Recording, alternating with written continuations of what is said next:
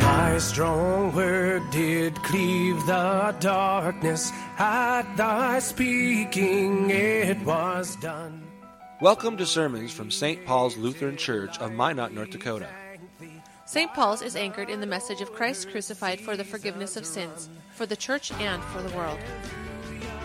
The following sermon is from Reverend Dr. Matthew Richard.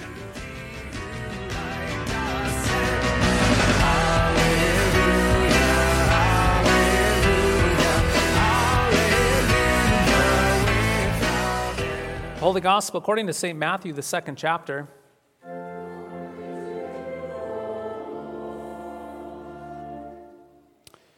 When the wise men had departed, behold, an angel of the Lord appeared to Joseph in a dream and said, Rise, take the child and his mother and flee to Egypt, and remain there until I tell you, for Herod is about to search for the child to destroy him. And he rose and took the child and his mother by night and departed to Egypt, and remained there until the death of Herod. This was to fulfill what the Lord had spoken by the prophet Out of Egypt I called my son. Then Herod, when he saw that he had been tricked by the wise men, became furious, and he sent and killed all the male children in Bethlehem and in all that region who were two years old or under according to the time that he had ascertained from the wise men. Then was fulfilled what was spoken by the prophet Jeremiah. A voice was heard in Ramah, weeping and loud lamentation. Rachel weeping for her children. She refused to be comforted, because they are no more. But when Herod died, behold, an angel of the Lord appeared in a dream to Joseph in Egypt, saying, Rise, take the child and his mother, and go to the land of Israel for those who sought the child's life are dead. And he rose and took the child and his mother and went to the land of Israel. But when he had heard that Archelaus was reigning over Judea in place of his father Herod, he was afraid to go there. And being warned in a dream, he withdrew to the district of Galilee, and he went and lived in a city called Nazareth, that what was spoken by the prophets might be fulfilled, he shall be called a Nazarene. This is the gospel of the Lord.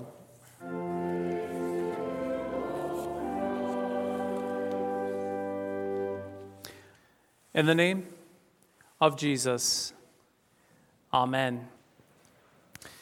Well, my friends, if you want to understand politics and leadership, well, there are two simple words that capture it all. Yes, two very simple words that capture all of politics and leadership power and control. Yes, power and control. Now, obviously, this is the negative side of politics and leadership. For as you know, good leaders, yes, good leaders, they go the way not of power or control, but good leaders go the way of servanthood and suffering for those whom they serve, those whom they lead. But those who let the old Adam, that sinful nature, have its way, well, with them it is pretty easy to spot. Just look for power, and control. Take, for instance, King Herod in our reading from the Gospel of Matthew this morning. When Herod heard from the Magi that a child had been born, the king of the Jews, yes, that child who was to be the king of the Jews, well, frankly stated, Herod, he freaked out. Herod freaked out. Because if Jesus was the king of the Jews, then that meant that there would be a potential loss of power and control for Herod. And so, as you know, King Herod went the way of protecting King Herod. He went the way of protecting his power and control. So, when he visited with those wise men long ago from the east, those wise men from the east, King Herod, he actually pretended to be just as pious as they were. King Herod said to the Magi, Get this, go and find this child Leave no stone unturned. And as soon as you find this child, send word to me, and I will join you at once in your worship of this new king, this new king of the Jews. Yeah, right. Spoken like a crooked politician. You see, King Herod, he had no interest. He had no interest in laying down his power and control before the Christ child whatsoever, but instead he wanted to know exactly where this child was so that he might kill this child to protect his throne, to protect his power and his control. Now, dear friends, later on in the Gospel of Matthew, some 10 to 11 chapters later, Jesus is actually talking to his disciples, and he tells them this to be wise as serpents and harmless as doves. In other words, we Christians are called to be upright and without bitterness. We are not to be the ones creating chaos in the world through manipulation and deceit and bloodshed. We are to be as inoffensive and as simple as possible. Yes, as inoffensive and simple as possible, not calling attention to ourselves. We are to be harmless as the doves. However, keep in mind that this does not mean that we Christians should be foolish and naive. Frankly, too often, tragically, too often, we Christians are naive and obtuse to the problems of the world. Sure, the eighth commandment calls us to put that best construction on everyone else around us. However, the eighth commandment does not mean, it does not mean that we are to be dumb as doorposts, naive to the dangers and the deceit around us. Putting the best construction on someone is simply that putting the best construction on them. But again, this does not mean that we are to be fools. And so, this is why Jesus calls us Christians to be, get this, as cunning as a snake. Keep in mind that snakes, they are aware of their surrounding. They know when to retreat into those shelters to protect their head from being cut off. They know how to move through the brush quietly with silence. And so we Christians are called by Jesus to be wise, to be wise to the realities of life. We're called to be diligently aware of the threats around us. We are to be aware of the old Adam in others, especially those who lead us. You see, the Magi, they were warned in a dream about Herod's thirst for power and control, that he was not so pious after all. And so, being wise as snakes, the Magi did not return back home to the east by stopping by to say goodbye to King Herod. They did not report the identity to King Herod as they perhaps swung by Herod's palace to pick up some warm homemade cookies for their trip on the road home to the east. The Bible actually says no, they didn't. They left to their own country by another road. Yes, by another road. To the point, everyone knew how King Herod operated. When Jesus was born, not only did Herod freak out, but the people did too. They freaked out as well, for they knew that Herod was capable of terrible things. They knew that his wrath could pour out on everyone. And so, my friends, this is why we pray for our leaders and our politicians. We know that the road breaks two different ways. Two different ways for those in leadership. Either our leaders go the way of servanthood and suffering, doing what is right for those that they lead, or they go the way of power and control, doing what is best for themselves. Now, since you and I are to be innocent as doves and wise as snakes, we're often fully aware that the old Adam often gets the best of those in leadership. We know that there's a thirst for power and control, and that it is so big that the threat of losing that power and losing that control can do wicked things in the minds of leaders. For example, when Herod realized that the Magi were wise as snakes and invading him, he was enraged. Now, keep in mind, Herod was not just a little upset, but he was filled with boiling blood so that his wrath actually exploded everywhere, resulting in him having a bunch, get this, a bunch of babies slaughtered in Bethlehem. You see, this is the danger of being in leadership. Once the appetite for power and control are satisfied, corrupt leaders will go to any length to keep their power and control, even by inflicting death upon others, and yes, even little children, such as Herod. And so, what this all means for us, for you and for me, is that we must repent. You and I, we, we must repent.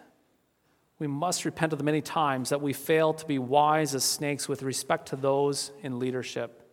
This world that we live in is not a pleasant walk on a beach but a vale of tears where mankind is infected with depravity and hatred of the gospel. We must repent of being foolish and naive. We're called, indeed, to put the best construction on our leaders while also honoring them according to that fourth commandment, but not at the expense, not at the expense of failing to be wise as serpents.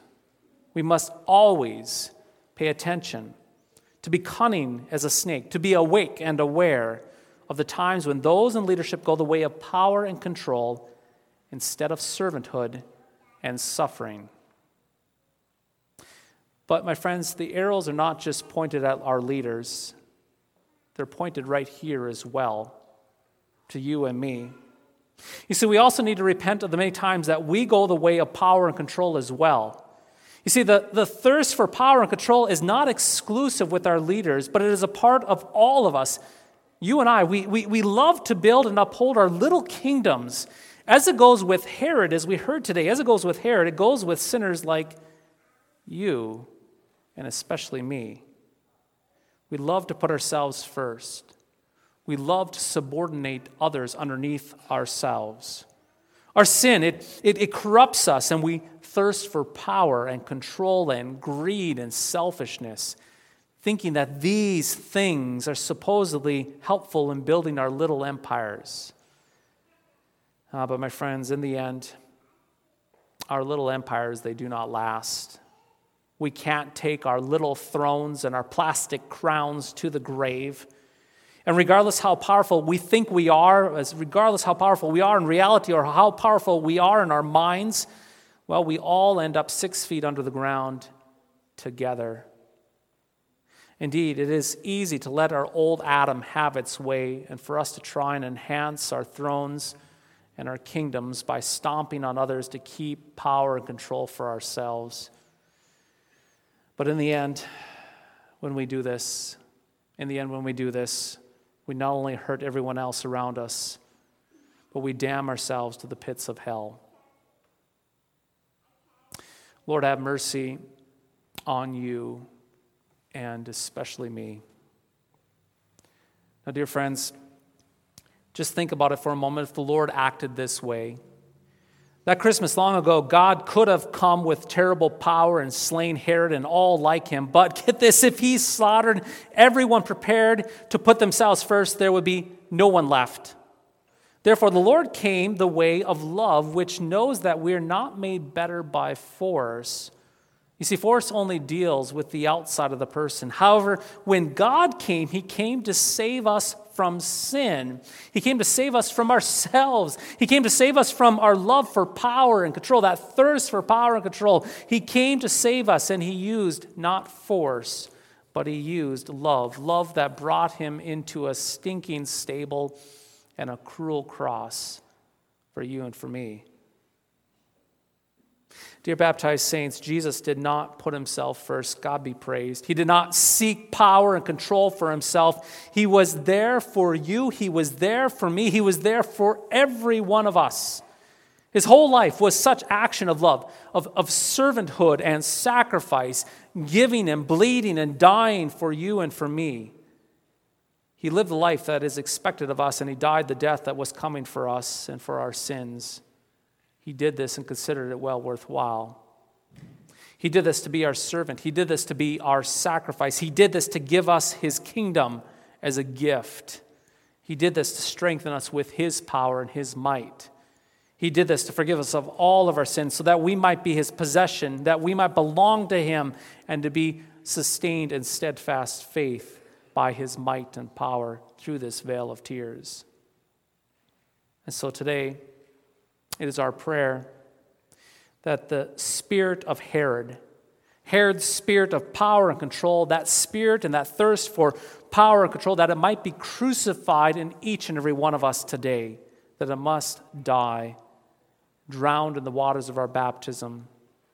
And it is also our prayer today that Christ would grant us a spirit of sacrifice and servanthood as we are continually served by Christ. Yes, by Christ and his blessed word and sacraments. Christ came not to be served, not for power and control, but he came to serve and serve you. And he did it very well, bleeding, dying, rising, all for us. May this be our gospel gift today. May Christ continually sanctify us in his word. In the name of Jesus, amen.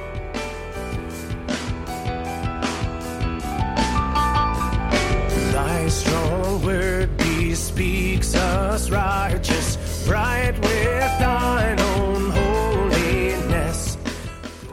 Thank you for listening to today's podcast sermon. You can access a full manuscript of today's sermon from Pastor Matthew Richard's blog at www.pastormattrichard.org or visit St. Paul's website at www.stpaulsminot.org. The Lord bless and keep you.